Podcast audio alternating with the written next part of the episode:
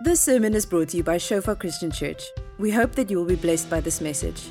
Our audio and video sermons are also available on Shofar TV to download and share.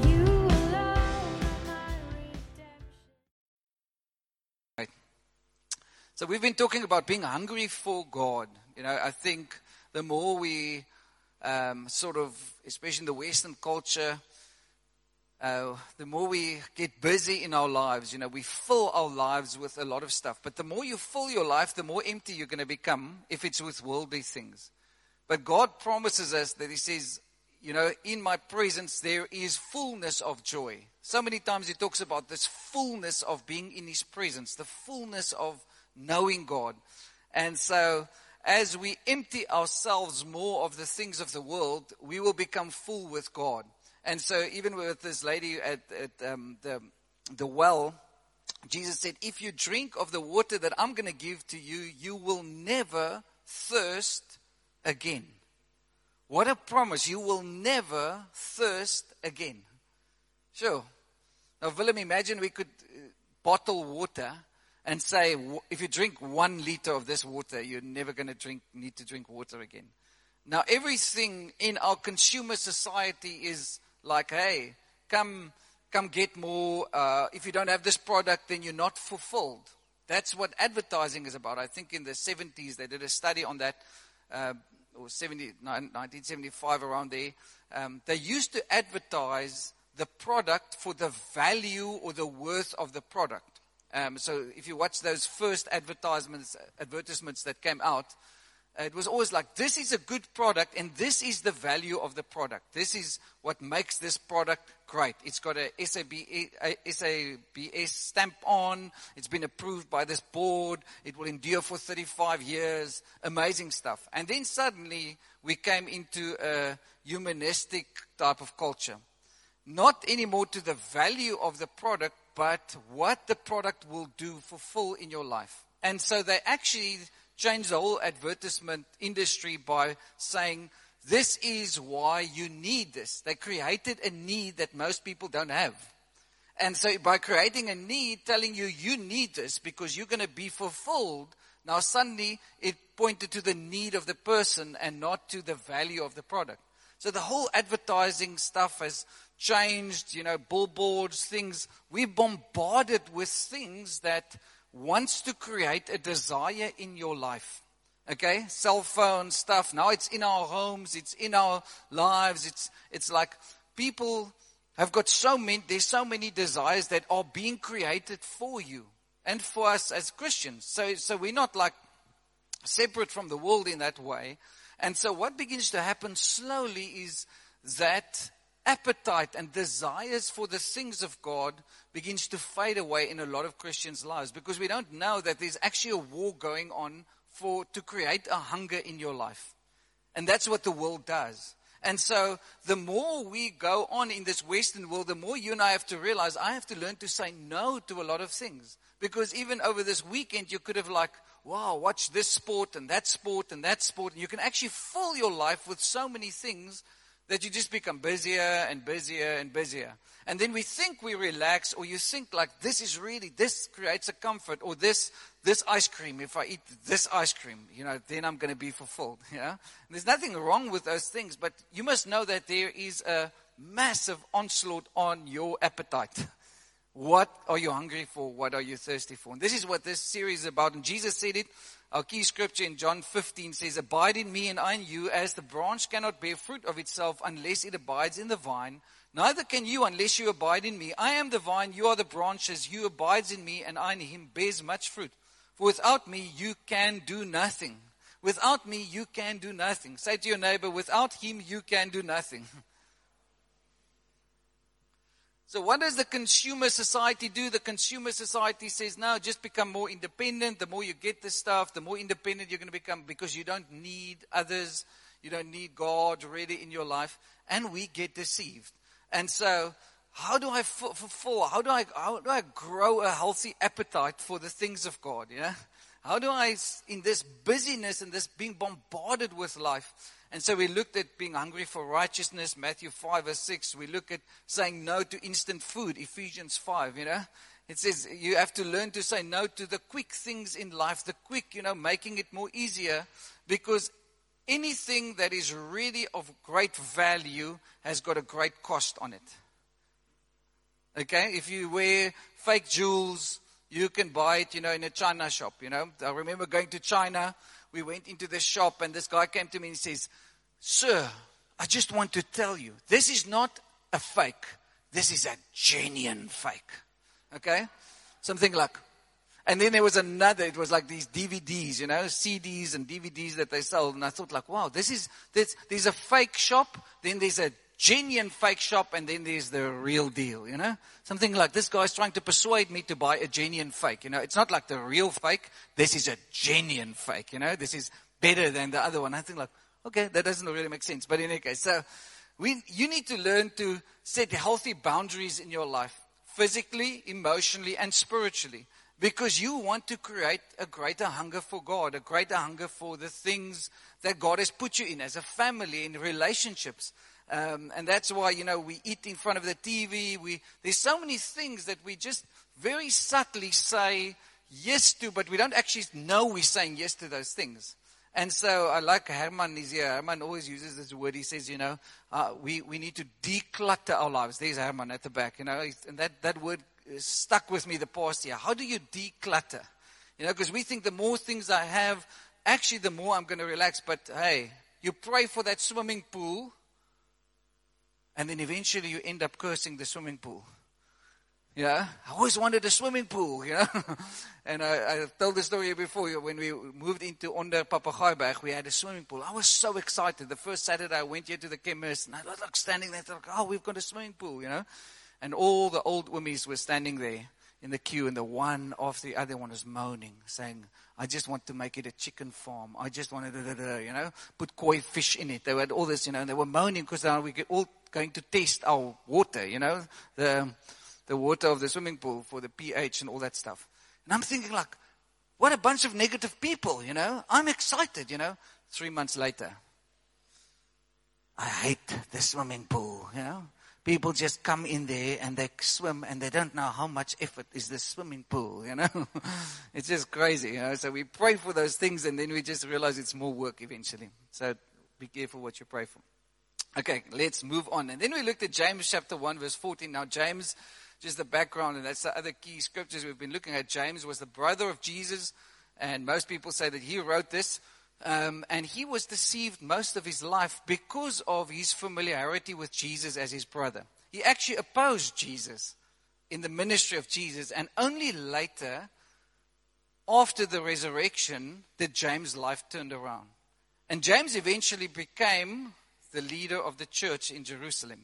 Now, the scripture doesn't tell us what happened, but something radically happened and had to happen because he was a guy, the physical brother of Jesus, that rejected Jesus most of his life because he grew up with Jesus. How can Jesus be the Messiah? I'm, I'm with him in the house here, I'm, I'm familiar with him, and, and now he's claiming to be the Messiah. and so he never believed in Jesus. And so he writes this passage to us, and I'm not going to write it all. You can go if you missed a couple of weeks. Um, but but he, he writes a, about this deception that we can fall into if we don't become doers of the word. If we if we don't create a, a healthy, hungry appetite every day where you say, God, today I want to know you more than what I knew you three months ago or three years ago. And so he starts with this. He says, But each one is tempted when he's drawn away by his own desires and enticed. So there's going to be temptation, but when you're drawn away, it just happens very slowly. But then desires come. There's a lot of desires. And those desires, when you start to feed them and you start to dwell on them, then you become enticed. And then when desire is conceived, because now something else happens to that desire, that desire can be in your, in your life for many years or for a couple of days or a couple of weeks. It says when it's conceived, it's like a seed that is in your life. It's in seed form. And that desire, if it's watered, if it keeps on going in your life, what begins to happen is it's conceived and then it gives birth to sin. And sin, when it is fully grown, brings forth death. So, so don't just think, and this is, this is what the deception, why the deception is so big in our lives many times, because that desire will be slowly, it will be planted. There's a lot of seeds in that seed bed, and if you don't make sure that your seed bed is full of the Word of God and you are properly discipled in the Word of God and you know the Word of God because that's also in seed form. God puts seed form of His Word in your life, and this is what He writes about. And when, when, when you're not full of the seeds of the Word, then do you know what? The desires in your life, that will trap you, it will draw you, and eventually it will give birth and it will bear fruit, other fruit in your life. And so, he says, Do not be deceived, my beloved brethren. Every good and every perfect gift is from above and comes down from the Father of life, lights with whom there is no variation nor shadow of turning. Of his own will he brought us forth by the word of truth that we might be the, the kind of first fruits of his creatures.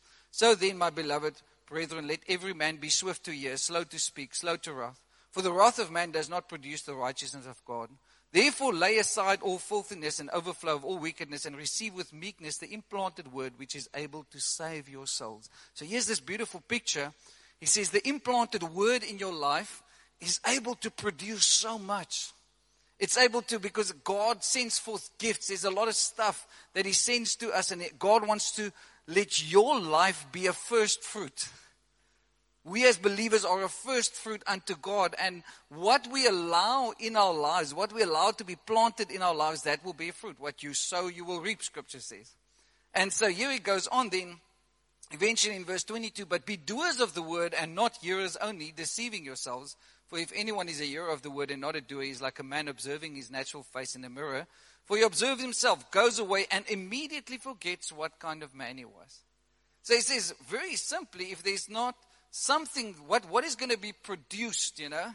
So we try to change the fruit many times, but you must start with the desires. The fruit is already too late. the desires, and if you realize, like, my life is a seedbed for God's word, my life is a seedbed for accountability with other people so that other people around me can speak into my life. Other people can challenge me on stuff. There's, I'm, I'm, I want to be God's first fruit, maybe in my family or maybe in this nation to say, hey, we're going to do it different. And so the challenge is, is you and I need to make sure that this little garden of ours and the heart that we have is good ground. And so we looked further, and when we looked at this whole idea of where Jesus speaks about the seed being planted, which is the Word of God, and we looked at these four things. Let me just see how many of you were not here the last two last week. Just raise your hand. Okay, lots of you. But I'm not going to go into that. You can take a photo and then we, are going to read on a little bit because I'm just recapping a little bit. Okay, so so he spoke about these four seed beds, and he says the first one was the wayside. Then there was which was the devil, a spiritual onslaught to take the word away from you. The second one was the stony places. There's no root of that word. The third one was the thorns, and the fourth one was the good ground. So he says it's so important that you realize your life is a seedbed to God, and there's a lot of seeds being planted, but there's also an attack on that seed. There's a spiritual attack, there's a worldly attack, and then sometimes it's not rooted. There's a lot of things or issues that wants to grab away the word of God in our lives and God's fullness in our lives. And so now we're going to actually read the other part of the scripture, and I'm going to highlight one or two things. Okay, so Mark chapter 4. Are you all still with me? Okay, we're going to pick up some speed because Johnson and Andre is going to get baptized at the end of the service. Laka laka. Tonight we're also baptizing a lot of young people. So let's jump into this, verse 8. But other seed fell on good ground and yielded a crop that sprang up, increased, and produced some 30 fold, some 60, and some 100.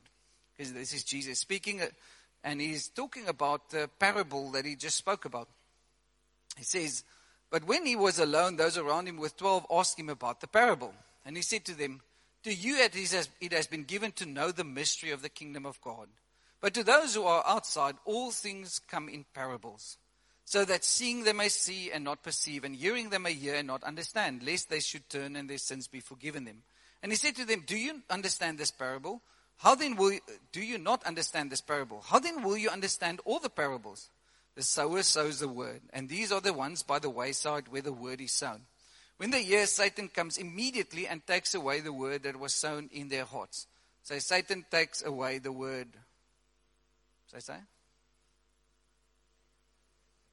Okay, so if you don't realize this, that 25% there's an attack on your life that the moment when you walk out that door, if you have not learned to become a disciple and a learner of Christ, the devil is not coming to say, hey, come and sin, come and sin, fall into sin. He's just interested to take away the word out of your life. The moment when you walk out there, you're going to, you're going to forget. And some of it is very spiritual. It's an attack to steal the word of God. And you have to take responsibility for that. You must realize there's a spiritual onslaught on the word of God in your life. More than ever. More than ever. Now, verse 16 These likewise are the ones sown on stony ground, who, when they hear the word, immediately receive it with gladness. So they, even on a Sunday, yeah, wow, that was amazing. The short man didn't preach so bad, you know, and all that stuff. I'm very glad. Wow, wow, that was an amazing word. You know, you must, you must really, this is, this is amazing. You know, that, that is really a great word for Peter. That is really a great, word for Jeremiah, you know. Um, yeah, yeah, that, that's amazing, you know. They immediately receive it with gladness and they have no root in themselves and so endure only for a time.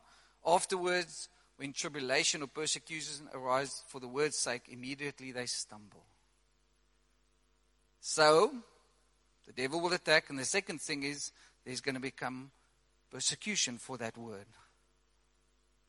Circumstances is going to come and press. There's going to there's to be a challenge for that word of God in your life.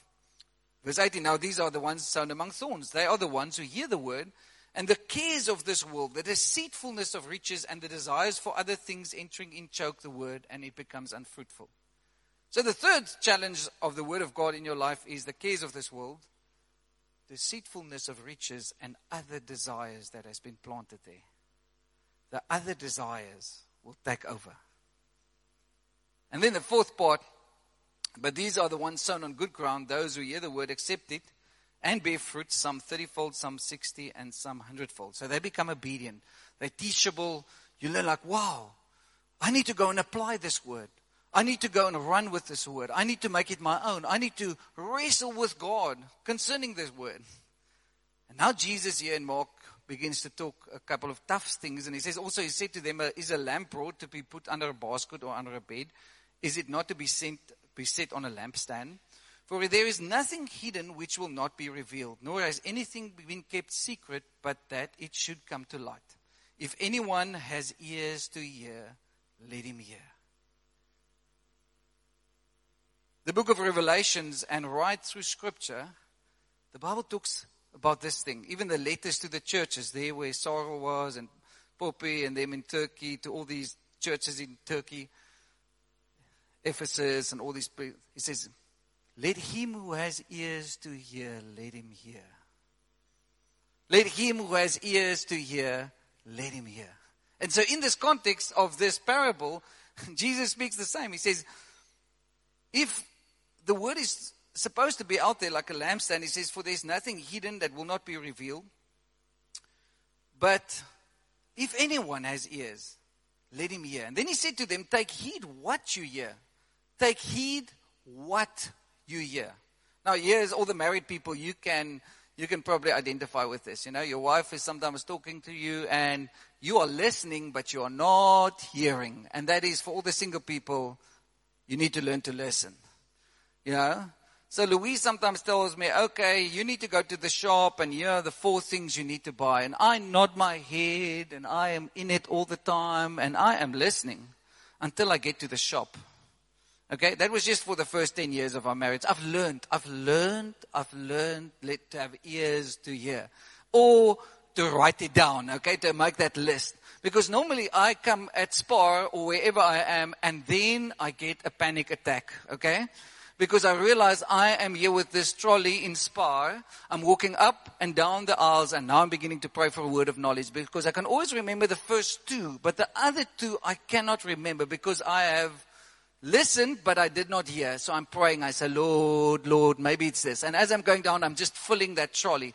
Chips, everything Louise likes, or the kids likes. I just think like, at me, okay, bribe. This is going to be a good, great bribe.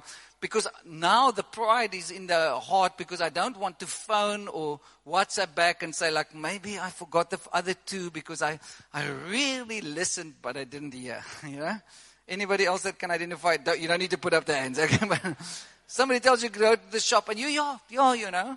Or sometimes I talk to somebody and I've not, you know, I've listened, I've, you know, but my screensaver was on while the person talked to me. And then afterwards I think, oh, I should have, I should have listened to all the instructions, you know. Um, because, because, hey, you know, I, I always make a joke about this. On a Papegaaiberg, there's a lot of bird streets there, you know. So we went there and this guy told me where to go. And I, and Louise said the one day, yeah, yeah, he just, you know, let's go. I said, no, I know where to, I know where to. It's some other bird name, you know. And so, so yeah, we drive up and we're going to this party, um, like this social with the, all these people. And we get there and we realize like all the streets are bird names, you know. And we just drive up and down and up because I listened, but I didn't hear. So, what is the best thing if you have listened and you struggle with things like that is get a notebook and a piece of paper and write it down because, hey, that's instruction. Now, the world works completely different because consumerism just wants to give you like flashes all the time. But God says He wants to speak to us, and He always speaks to us in mysteries the mystery of the kingdom.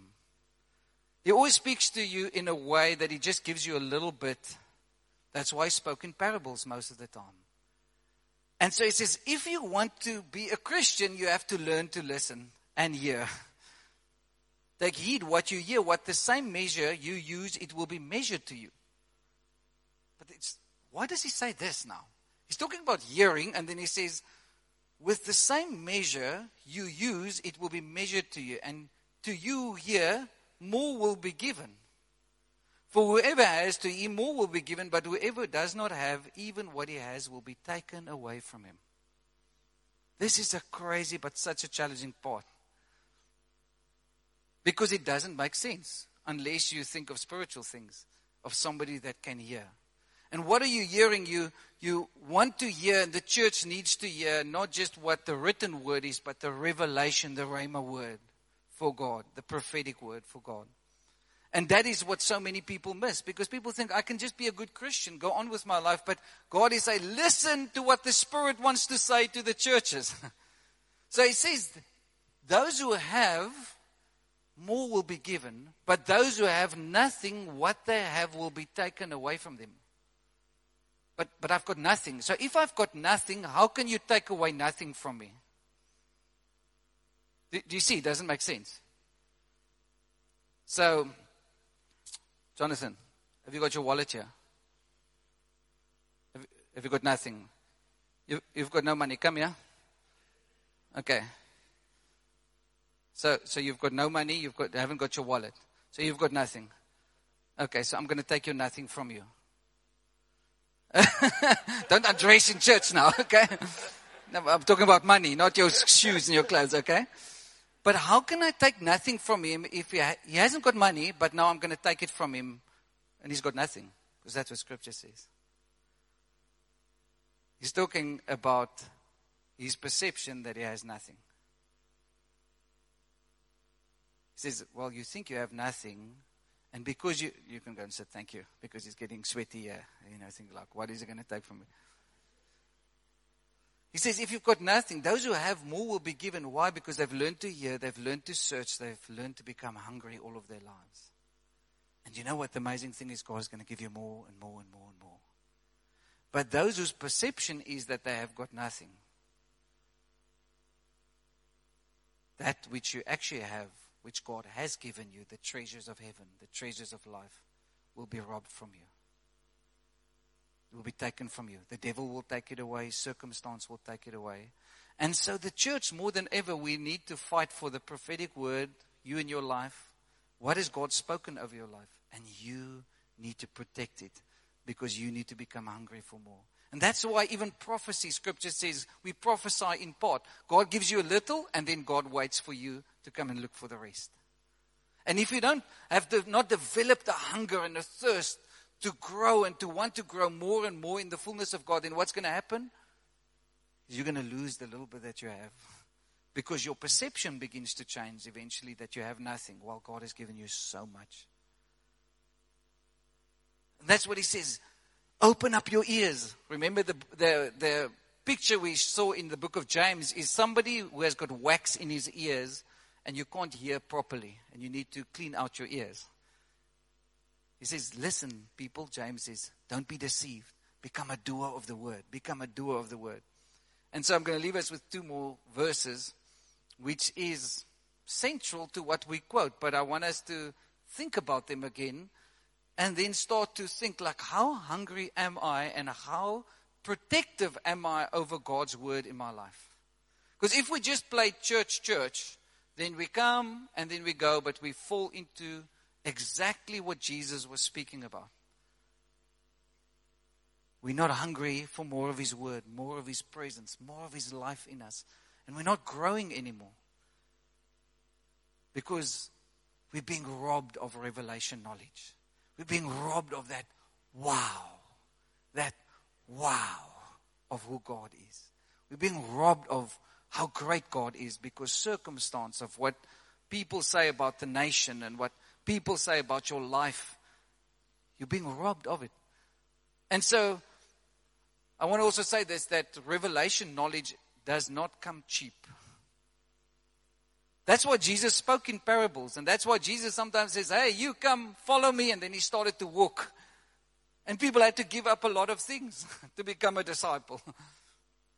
It wasn't just easy. Uh, this life of Christianity isn't a consumer, I'm just so need. Because we, I always thought like, oh no, God is just going to give me more and more. God is just going to stand in front of me because he, but God speaks in mysteries. God wants you to be hungry. And he says, therefore, if you draw near to him, he will draw near to you. But the responsibility is yours. It's mine. And so this is what he says in Matthew 6 verse 33. But seek first the kingdom of God if I'm seeking something, it means it's not just there. If I need to seek something, it's not just on a plate there on a Sunday morning and say, yo, yo, come and dish me up a nice meal. And the principle for our lives, and that's the major principle, because what we, if we want to do discipleship properly, and we're working through this series that John gave us, you know, in, in the small groups, what is discipleship and how do we change to a culture away from consumerism into discipleship, then at the heart of it is a life of obedience, a life of seeking. And then your golden rule should not be to train somebody to just give them a lot of information. Yeah, yeah, yeah, yeah, you know, yeah. We need to share principles with people and values and help them to understand biblical principles so that they make decisions for themselves. And we need to say, Seek first the kingdom of God and his righteousness, and all these things shall be added. We need to learn to tell people to play hide and seek and say, like, hey, seek. It's not going to come easy. It means some things are hidden, and the deep things of God are hidden. And that's what revelation. Because if you get that revelation yourself, it's much more than, than you just get a YouTube clip. When it becomes your own and you realize, like, I was looking for this thing, I was searching for it, I was so hungry and thirsty, and wow, I found it, you know. It's like when you've looked for your car keys, men, you know. I have a friend that says now, you know, he was always looking and looking, and then he got married, and now he stopped looking, you know. But he was more referring to his car keys and all that. Like, wife, where is this? Wife, where is this? Wife, where, you know. But when you seek the kingdom, it means the kingdom is hidden. And you need to search for deep things. That's why diamonds and gold and the valuable things in this life, it doesn't just lie around on the paving. You need to go seek for it. You need to go dig for it. You need to, you need to say, everything that I'm going to do is going to focus to find that great pearl of price, that treasure. That's why those things have got so much value because it's not easy to get. So at the heart of our lives is this searching, searching for the kingdom of God, looking out, you know, because we want quick fixes. And that's what the world says. Just like, hey, So people run up and say, "Yeah, yeah, yeah," you know, I'm struggling to hear the word of the voice of God. Well, you are going to struggle because you need to seek to find the kingdom. You need to seek to find the presence of God. And that's a determination. That's why Jesus said, Matthew 7, verse 7 Ask and it will be given to you. Seek and you will find. Knock and it will be open to you. Asking, seeking, knocking. Some doors are going to be closed. You need to knock. Some places you need to ask. Some places you need to go and seek. It's a constant place of seeking for the kingdom of God. But when we become complacent, when we become familiar, like James did with his own brother, so, familiarity with God is one of our greatest challenges. Comfort is one of our greatest challenges. When we become comfortable, and that is exactly what the world does, is say, hey, just create a space of comfort and then you're going to find God. And the scripture says, no, you have to seek. So God allows uncomfortable situations in your life and in my life so that we become more dependent on Him more seeking, more looking, more hungry, more thirsty. And so you need to ask him, how are you growing? And what is that growth plan in your life? What are the stuff? Why, how do I want to be different in two years from now? And so I, I always like, uh, you know, I don't like praying it, but I say, God, stretch me, you know. And then God says, go there, do that. And I think like, no, Lord, I didn't think about that, you know. Um, give me, what's plan B? What's plan C? And then Lord, no, that's the plan, you know. And you think like, oh no, you know. And sometimes I feel tricked. I must say that, you know. Sometimes I feel like I've been praying, and then it's like here in your head, like this campsite thing that we're doing now. You know, once you get into it, you realize, oh, chuna machantas. This is much bigger. you know? then you like, you think like, yeah, it was a great, because I've got a, you can ask James and all the people in the office, you know, poor Eugene, you know, great Eugene, not poor Eugene, amazing Eugene, you know. Because sometimes he just looks at me and then he shakes his head and he says, Oh, here we go again. you know, he's got another 10 plans, you know, but at least one of the 10 always works. Hallelujah, you know. So I'm seeking, you know. I'm thinking, like, Lord, it's going to work, you know, somewhere. So rather make mistakes in your seeking, rather, but the moment when you just go and sit in the chair and say, Ah, you know. So allow those things to shape you. Allow the situation in South Africa to shape you and me to come closer to God. Don't run away. Don't run away. They're there to shape you to become more hungry for God. But when we harden our hearts, when we start to say, no, no, no, no, yeah, I'm, I'm just a good Christian. I'm just a nice person. There's one guy said this week, he said, somebody came to him and says, no, I'm a good person. Why do I need God? You know, if you, if your house is burned down and you go to the another suburb and you just go knock on the door. You say, hey, um, I need to come in here. Will you give me a place to stay? You don't know the people at all. Um, and the person say, well, why should I allow you in? And you just say, well, I'm just a good person. That person is going to allow you in because you're a good person. Don't be fooled when we get to heaven. Say to God, well, God, I was just a good person. I was a good churchgoer. faithful servant. Faithful servant. Full of faith. That's what faithful means. Full of faith. So that's what Jesus said to the, these guys. They said, Lord, why do you speak in parables? He says, because I want you to be more hungry. I want you to be more teachable. I want you to grow. I want you to, I want you to, to stretch yourself. And that doesn't come easy because there's no comfort zone involved in true discipleship and true following God. I can't rely on last year's revelation. I can't do things like I did it 10 years ago because the world has changed. The world is moving on. We're never going to change the gospel message. We're never going to change the word of God because lots of people are changing that. They're compromising on that. And God has not called us to compromise. We stand on the word you know, all the gender fluidity, all the nonsense that's coming, you realize like the world has fallen on its head. The Word of God remains. Thank you for listening. Remember that our sermon audio and videos are also available on Shofar TV. Go to www.shofaronline.tv to download and share.